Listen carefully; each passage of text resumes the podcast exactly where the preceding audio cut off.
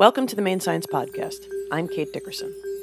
Today's episode is a conversation with Sean Birkel, who wears an extraordinary number of hats as climatologist at the University of Maine's Climate Change Institute and as the Maine State Climatologist. Sean has presented at a number of different Maine Science Festival events and was one of the experts for the Warming Sea Project.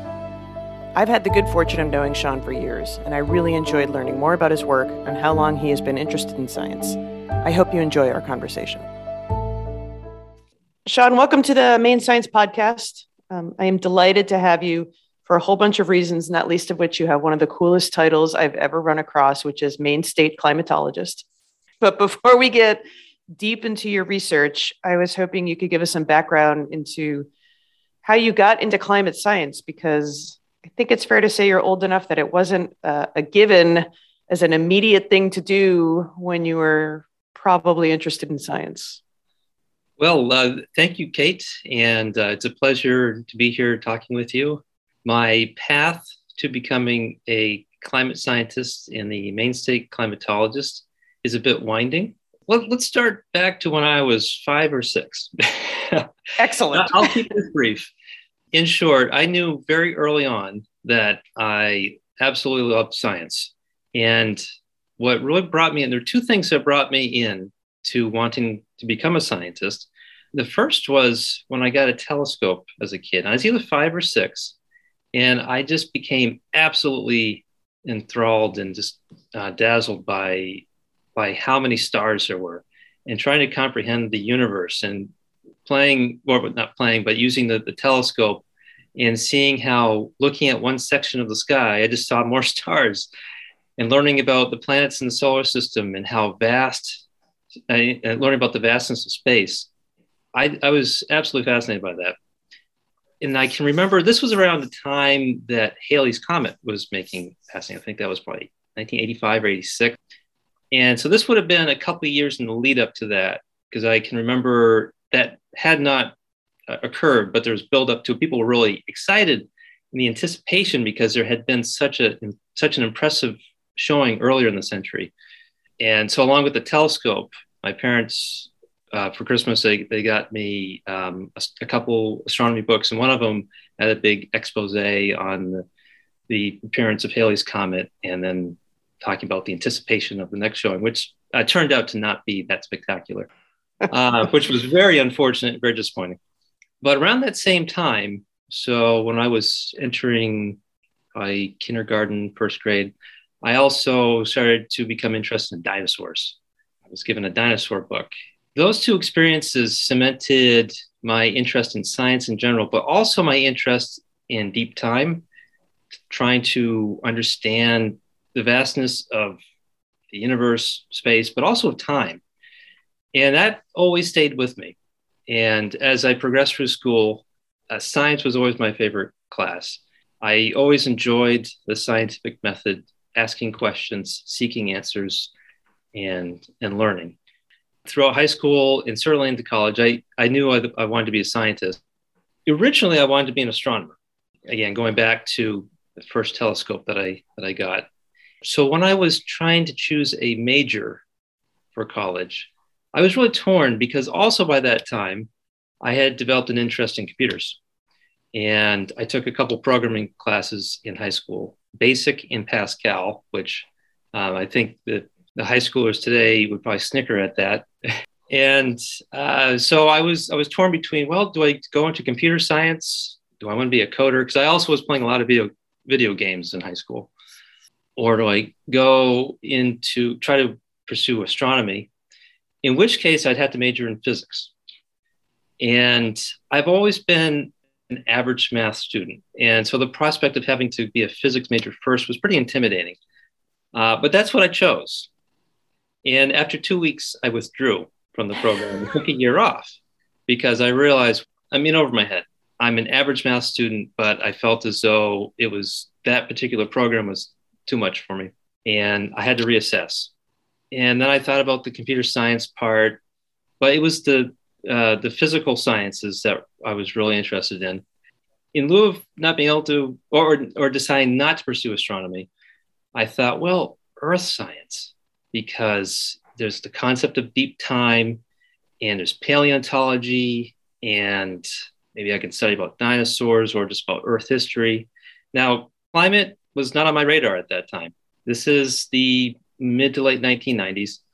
And I, I knew about climate change, or I mean, in the media is typically referred to as global warming. And so I, I certainly knew about it. And it was something I, I had some concern about it. But as you know, the our level of concern was much less 25 years ago than it is now, because now the the impacts of climate change have become so much more apparent. But we'll, we'll touch upon that in a few moments.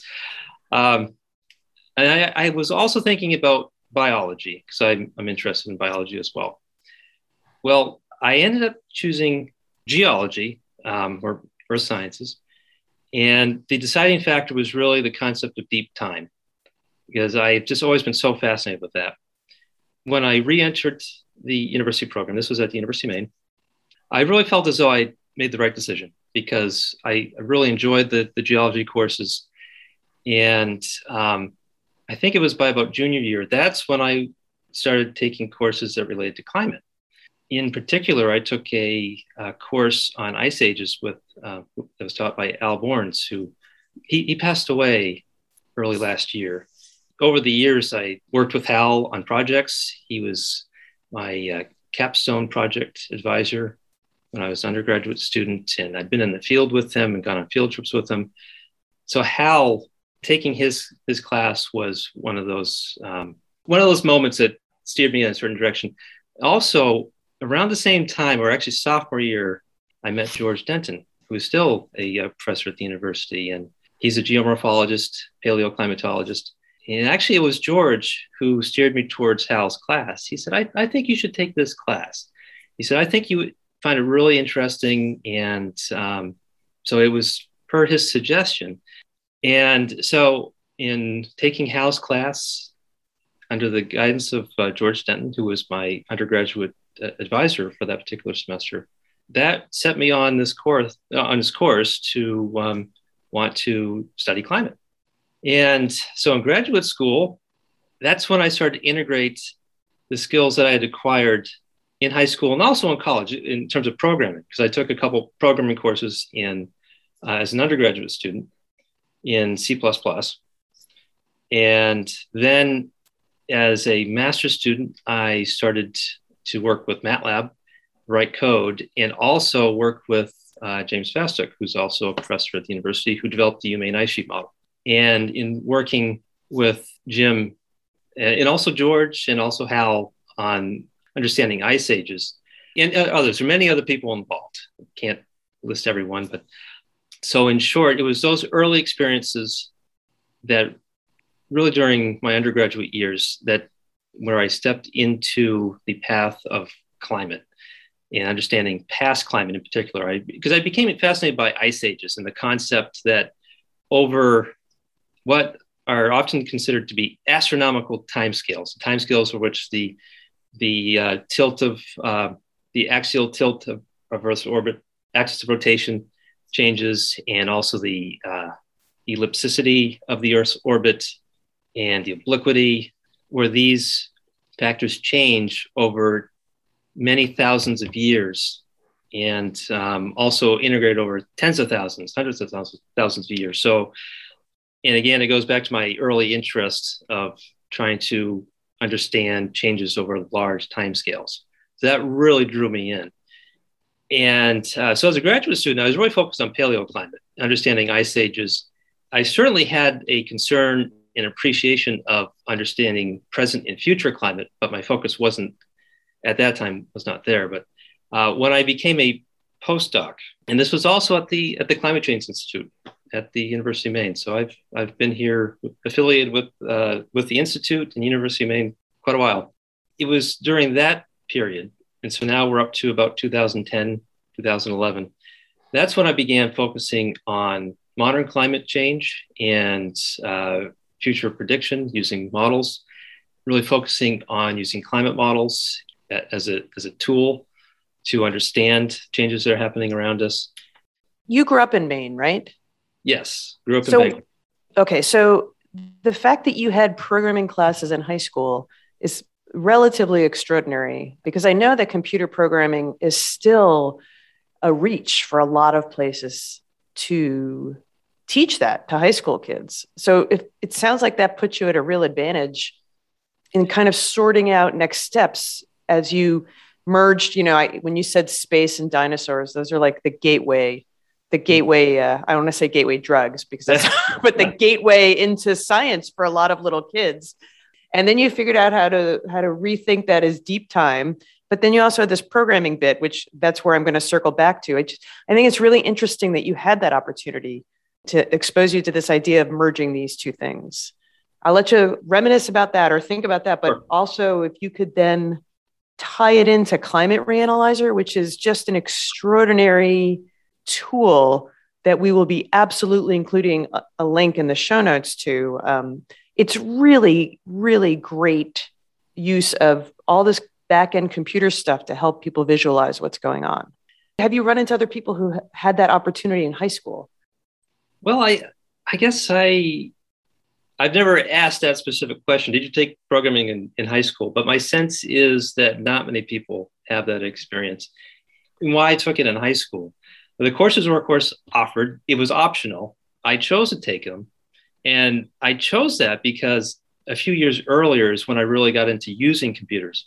As many kids in the 1980s, growing up in the 1980s and early 90s, I started playing a lot of video games. And we had an Atari and I had friends who had a Nintendo, and I was, oh, Nintendo. But then my one of my best friends, he comes from a large family, and um, he had three brothers. Two of his brothers were into computers and had their own. I think one had a Tandy 1000, another had started to build his own computer, and I became fascinated by that. I thought, oh, I I really like to build my own computer. And I think how this worked out was I with my paper route money, I bought the Tandy 1000. So that was my first computer. And then after a few months, I think I started, I bought a, a, a case for, for the computer, bought a motherboard, learned how to put the motherboard in, hook up the power supply, put the memory chips in, uh, the drives. I started doing that probably around 1990. I became a techie, I guess you could say. And because I, I was, I started using BBSs, using the modem to dial up to BBSs. And there were a handful in the by about 1993, 1994, there was a pretty decent selection in this general area where you could dial up and log onto a uh, bulletin board service. And you could download games and send messages to people, which I thought was so cool at the time. So it was having that experience that by the time I got to high school and I saw there were programming courses, I thought, oh, I definitely want to learn to program. So this all eventually worked out that as I went on a path of becoming a scientist, researcher, I started using those skills of building computers and programming right along with the work that, that I um, was doing. And, and so that is what made possible um, Climate Reanalyzer. And the development of that, in a way, was some kind of um, fortunate accident, I guess you could say. It was on a research trip to with collaborators in uh, Cambridge, England, at the British Antarctic Survey. Paul Mayewski, the director of the institute, had arranged the meeting with with uh, collaborators, and a couple others of us in, in the institute were along. And it was as part of that meeting, we were discussing how to make reanalysis models available uh, for our own research purposes within the institute. And Paul, he, he knew that I that I had programming, uh, a background in programming, and he said, Would you be able to put together an interface and provide access where we can make maps and, and extract time series from reanalysis? And I thought about for a moment, I said, Yeah, that I, I could certainly put something together. And, and that, that was the start of it. So that was back in, I think the meeting was in late 2011. And then by early 2012, probably March or so, I had the first version of what became Climate Reanalyzer. So initially, it was just mostly our internal use. I mean, there was a website, anyone could access it, but we hadn't advertised it. When well, you say reanalysis in that way, what does that mean? Reanalysis is probably, I think, the easiest way to, to understand what reanalysis is. Consider a weather forecast model. We see the weather forecasts either online or on the nightly news.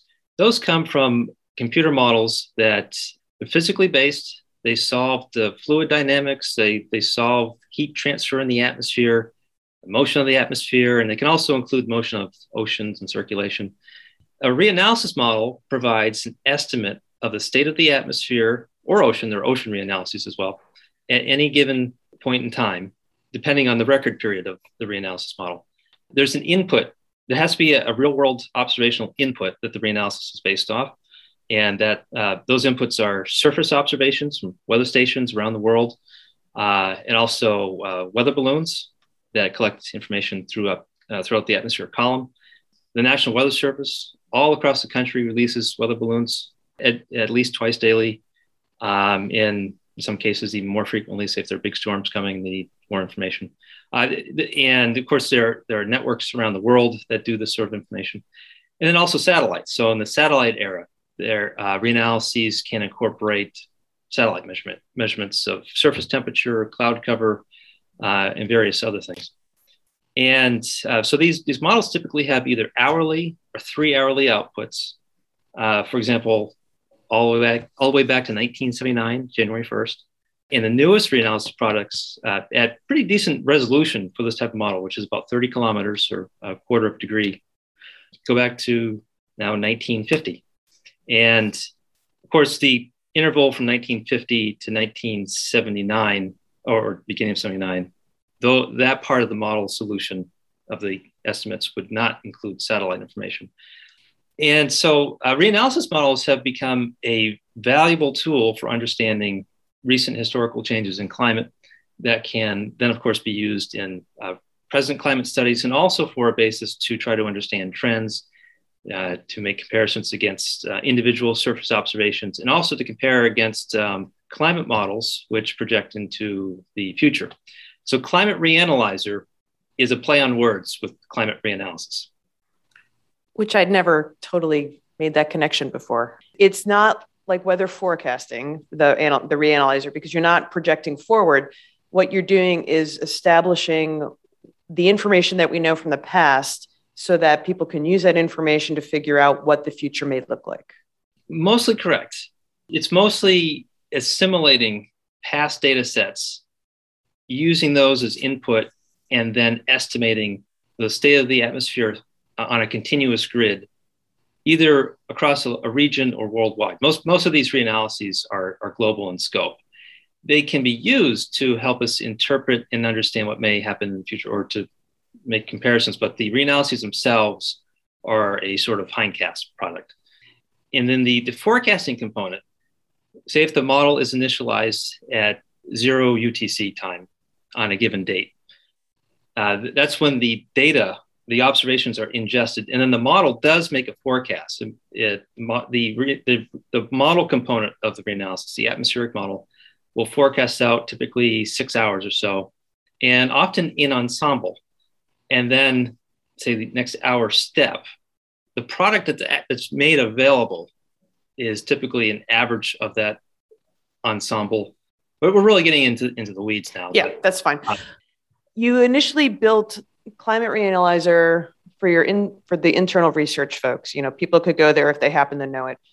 I'm going to guess it didn't have all the different types of data and bits of information that it has right now. Like if, if I went to the website now, I'm betting it it looks much more there's a lot more information there than there was to begin with, number one. Absolutely. Yes. Okay. And was this in addition to your other work, or did this kind of take over and become your work?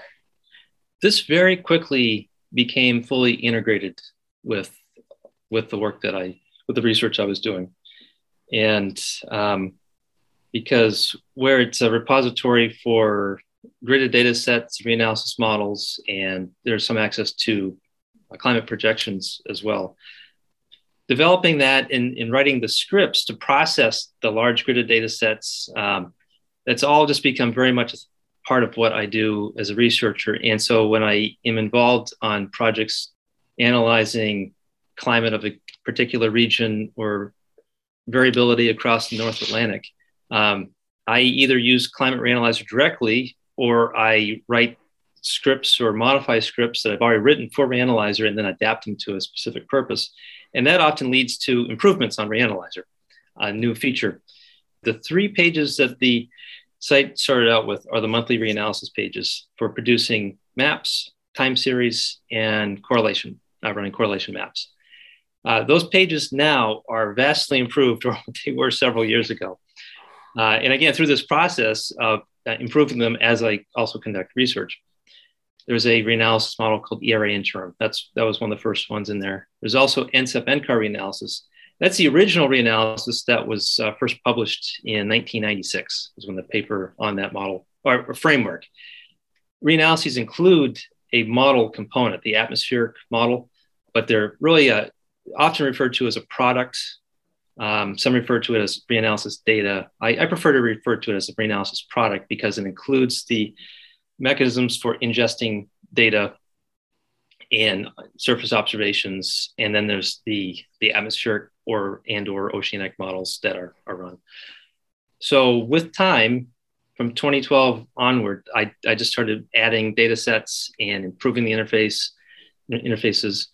And also very early on, I think by 2013, I really started to think about, well, how is there a way I could get daily usage, I mean, visitors to come back every day and check out the site? And I started thinking about weather forecasts, weather forecast models, and also about, well, there's a very close relationship between climate and weather. In the most basic definition, climate is average weather. And you can choose what type of climatology is of most interest, or what time period is of most interest. Is it a 30 year climate normal or 100 year climate, climate baseline? But climate is average weather. And so, why not have a website that provides access to climate reanalysis and also weather forecasts? And one in which might be able to extract time series for the forecast, see maps from the forecast, and for the maps in particular, have them use the same color schemes as the maps for climate uh, reanalysis. Because then it, it, can be a research tool, but also an education tool, uh, because we can uh, use the graphics on the site and some pages with animation to, to uh, see how the weather changes and to start to see what it looks like when a cold front comes through. And then also to uh, make comparisons between different variables to see the spatial relationships. And then on the same website with the same similar interfaces, take a, a look at the longer time scale, the climate component. So that that's a theme that I have been trying to carry forward since about 2013. And I, I thought, well, it'd be kind of neat to start having these daily depictions of global of uh, global weather. And then the climate linkage could be having the daily temperature anomaly maps, which just shows the where on the Earth today for the one day forecast where on the Earth are conditions cooler or warmer than, than the uh, reanalysis average. And uh, I chose to use the 1979 to 2000 climate baseline period because the reanalysis began 1979. And uh, as a climatologist, I prefer to make comparisons for the modern climate prior to about the year 2000 uh, I, ideally, uh, in many cases, it's helpful to, to, compare against the past century or at least the past uh, three decades or five decades. But it's after, by the late 1990s, early 2000s, that's when the major changes were beginning to occur in the Arctic and uh, certainly elsewhere in the Northern Hemisphere. And so when you go to Climate Reanalyzer and look at the daily temperature anomalies, I chose the climatology to be 1979 2000 because um, that period, that comparison period, does not include some of the more drastic changes that have occurred in the past 20 years. It emphasizes the, on a given day, the patterns that we see in terms of uh, contrasting temperatures. It's accentuated a little bit by focusing on the earlier period in reanalysis for the comparison. Are you planning on updating that or, or shifting the comparison time frame or do you want to keep it from 79 to 2000 because and i talked about this with with uh, cassie rose from the maine climate council. This is the very first time such drastic changes have happened in the global environment due to human caused mm. actions. So are you are you uh, maybe you don't have an answer to this. Are you intent on keeping it there so that we can really see what we've done for lack of a better word or will you readjust as you know another decade goes by and shift the time frame ideally i'll i'll add the option for the user to change the baseline as they want because following up on what i uh, what i mentioned a, um, a few moments ago was depending on on the topic of study or the particular system, we might choose one climate baseline over another. And uh, I think it is very helpful to have, or certainly would be, to have the option of looking at, for example, the 1981 to 2010 climate normal, and now the recent 1991 to 2020 climate normal. That's in the works. It's a matter of just carving out the time to have those maps produced as well to modify the script. But for that particular interface, I also like to, I'll probably keep the default as 1979 2000 because that has been on the site using that time period for the anomalies since 2013 and um, keeps things consistent. Uh, but of course, on the reanalysis pages, if you uh, want to make a map showing the difference between 2010 and 2020 or 2021, uh, you can make that comparison for any range of years. On those, those three monthly reanalysis pages, the user can select the variable, and in particular on the map interface, they can s- select the year, the month, the season, uh, and then the range of years that you might want to average across. So that, that tool, you can use whatever climate baseline to produce these uh, anomaly maps. I mean, it's a wormhole every time I go on your site, Sean. I'm, I lose oh. some chunk of my day in all the good ways are you still able to do your other research? Are you still doing research on kind of the the deep time and the large scale time? I mean, I know that Climate Reanalyzer is a chunk of time, but I also know it's not the only thing you do.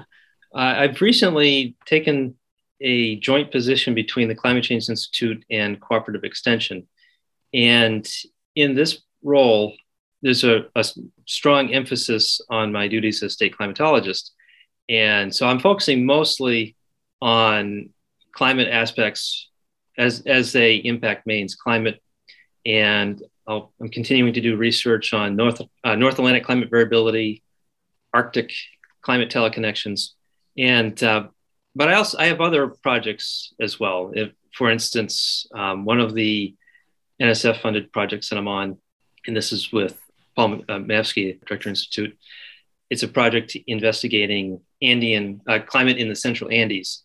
There's an ice coring component and a, uh, a weather observation component with uh, collaborators. And my component is to, um, it's an examination of reanalysis models and how they perform in reproducing the climate of that region. And then also um, assisting with um, uh, supplying data in conjunction with the ice core studies. And in in the recent years, I've been on a number of different research projects, and um, some of which I may have a heavy involvement. Others in which I I help supply climate data, either from the reanalysis models or models are used to project into the future. So I, I do many different things. I, uh, I would say most recently, I've, in relation to working with extension, been working a lot with colleagues who are connected with the agricultural uh, community. And I'm working on providing climate and weather decision tools for agriculture, in particular, Maine, Maine agriculture. And so I've been involved in a couple studies that relate to how climate changes in Maine are impacting agriculture and what are the needs of the ag- agricultural community. What data products can we supply, and um, how can we contribute to planning efforts and, and adaptation? So, this uh, very broad overview of the projects you're working on is a perfect segue into what longtime listeners are going to be tired of me talking about, and that's the Warming Sea Project. And I think it's should be, I hope, obvious to anybody who's been listening why it was so important to me that you spoke with Lucas Richman, who was the composer of the piece. You guys had a really remarkable conversation. Actually, Miranda and I last week just listened we went through all the footage, all, I think it was 14 hours total of all the different interviews. And it was amazing, number one, to relive all of that, but number two, to realize how much information got packed into Lucas's head by all the different experts. And we haven't even gotten to the school visit videos yet where you know you you were part of that with us. That was an unusual ask i think for for me to put out to different scientists. Hey could you meet with this composer who has no real science background and explain your work? And um, you were far and away uh, along with all the rest of the folks actually really game to have this conversation. So first of all thank you for that. But secondly i'm i'm wondering how did that work for you to talk to someone you really had to start at this basic level to catch lucas up. And then you guys got into it. You were you were hovered over your laptop and you were showing him stuff. It was really cool.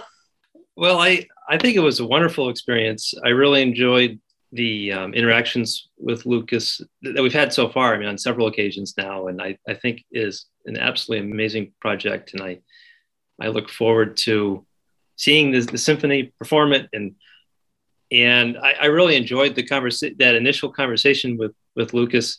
Uh, as you could probably tell, I'm the type of person who will go off on different tangents and get into the weeds. And uh, my wife tells me that I'm on a country road, and um, sometimes she needs to push me onto the four lane highway and make sure I stay focused. Uh, and actually, I, will that's um, one challenge I've had as a researcher is I, am interested in so many different things. I really have to force myself to be disciplined. And when it comes down to it, I have deadlines, responsibilities, and I have to focus on projects and get them done. So when I talk with someone and, and the conversation can be open ended and we can explore different things, I, I love doing that. And uh, you could talk about climate and the environment and many other things all kind of in one large discussion for many hours. And so that I, I think with, with Lucas, he had so many different questions. And uh, so I think we were both very willing to just go down different paths and see where they took us. That's true. Actually, I hadn't thought about the variety of ways that and his approach and his angle would match someone who wanted to talk about all these different things. Have you had any other, what I would call unusual experiences talking about your science to people for whom it wasn't an obvious audience? Honestly, I, I don't think so. Um, I've given many public talks, talks to public audiences, and overwhelmingly, uh, they've been positive, very positive experiences. And uh, I mean, granted, in the last couple of years, it's been mostly virtual presentations, but uh, the in-person presentations, I, I really enjoy them. Uh, and I would say just about every single one, people come up afterwards to to talk more about specific questions. And on a couple of occasions, I gave maybe a 45 minute talk, and I ended up afterwards, say for, for another two hours, answering questions with say two or three people, and including people who have come up to me after the talk and said, you know, I'm not so sure about climate change, and but I really appreciate your talk, and you've given me a lot to think about and uh, that's happened on um, a handful of occasions. And then they, they come up and they ask more, more questions. When I give a, a presentation to a public audience explaining the changes in Maine's climate, I try to show them the historical record, stick to the, the data, uh, give them an understanding for why we or, how we collect the data, how the data are collected, why we or, or how we know about the historical changes. And I also like to bring in historical information, uh, including um, some of the history, the, histor- the historical photographs of Penobscot Bay being frozen over, news articles um, relating how uh, people could walk across the bay to Islesboro uh, or the um, in 1918, February 1918, uh, Captain Albert Gray of uh, Brooksville, I think, uh, drove a Ford Pathfinder um, to Belfast and back, I think five times. And there's a photograph of of that Ford Pathfinder with a sledge hooked up to the back, laden with with supplies. And and those trips were made because that was a particularly severe um, season for, for ice. Uh, one of the largest freeze overs of Penobscot Bay. Um, and the supplies were typically delivered to, to the western portion of the around Castine and so on by ship. And in that season, I think it was by early February, the, the ship um, uh, ships could not get into the port, and the community needed supplies, and um, and so uh, the decision was made. Well, we need to go to Belfast, and uh, they they measured the ice along the way, and I, uh, as I recall, uh, double check this from the, uh, from the story. It was published in the Bangor Daily in February of 2018. Um, as I recall, sea ice thicknesses of five inches were found along the way because uh, they were concerned um, to make. I think it's about a six mile trek across. Yeah, bay. it would not be. It's not trivial to go out in the ice for that long. Yeah. But but then after finding the ice was plenty thick and and uh, I think there were five trips made overall. But anyway, including information like that, and there are other there are several other years uh, in the early 1900s in which the bay froze over and on the western side of the bay, uh, ice had extended down even to Camden and Rockland. And um, and then I, I, some of this information is anecdotal. Others, uh, other information comes from newspaper clippings, and it's in there are photographs showing the conditions in Belfast Harbor, and and so I, I like to draw that in, and then show the time series, the temperature time series, and for each one of the big dips in temperature in the early 1900s. You can find historical information about, about that about that year the bay froze over. And so when the data line up with the anecdotal information and the photographs and the newspaper articles, I think that's very powerful because it it helps it, it, helps people to, to visualize and to, to see yes that that's how it actually was. And there are still people alive today who, at the very least, remember stories from their grandparents or, or, or the parents relating some of that past climate history in Maine. But overall, I found public audiences are quite receptive. And I, I tried to present the data and uh, discuss the impacts. And, and then it all depends on if I've been invited to give a talk on climate impact specifically versus uh, provide an overview of Maine's climate, go through the historical record, and then uh, just give people the, the broad overview. But I, overall, these have been very positive experiences. Do you think people need less convincing based on how things have been the last couple of years? Or do you think it's still a fair amount of people who question the fact of climate change? I think less convincing is is needed. We're seeing it more and more yeah and so at least in my experience in giving these talks the audience is receptive i mean uh, in, in part of that could be the people who would attend a climate talk would be mostly already engaged in that issue however having spoken with people especially after the talk and have told me they've, they've said thank you. you you've really given me a lot to think about and i appreciate the way that you've laid this out and one thing i try to do is um, provide the information, and then it's up to the person. If they are receptive to that information, they can that, that can be used for the, they can then determine for themselves. I like to provide people with the with the information and um, and hope that they can then use that to make an informed decision. Okay, one last question. Are those talks indicative of what you do as the Maine state climatologist? And then an additional question with that is what are your other roles as the Maine state climatologist? Well, the overall term for what I do is provide climate services. And so that includes providing data, developing data products, and also to help facilitate decision making. And uh, so I, am a resource for Maine stakeholders on issues of climate and, and also weather. In that overall field of climate services, I do a number of different things.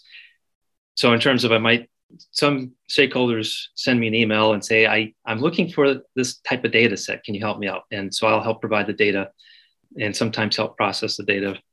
And other times, uh, someone is, is searching for a specific interpretation or would like guidance on an environmental impact issue or in terms of agriculture uh, projects that I'm involved in, we work with um, the agriculture community to find out how what data products they might need, what challenges they face in terms of adapting to, say, for example, extreme precipitation And um, drought is, is certainly a major issue, especially after last year.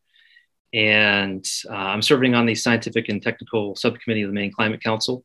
And um, so I played a role in developing the uh, assessment report that the STS published, including the update report that, that was released in early December. And I give presentations to school groups, and uh, sometimes I'm asked to focus on, on uh, how weather works. Other times I'm asked to give an overview of climate. And I've also been asked, uh, could you present to the class Climate Reanalyzer? Show us how to use it. And, and, and then, then, of course, there's the climate research that I do as well, and advising graduate students and sometimes under, undergraduate students as well, a number of different things.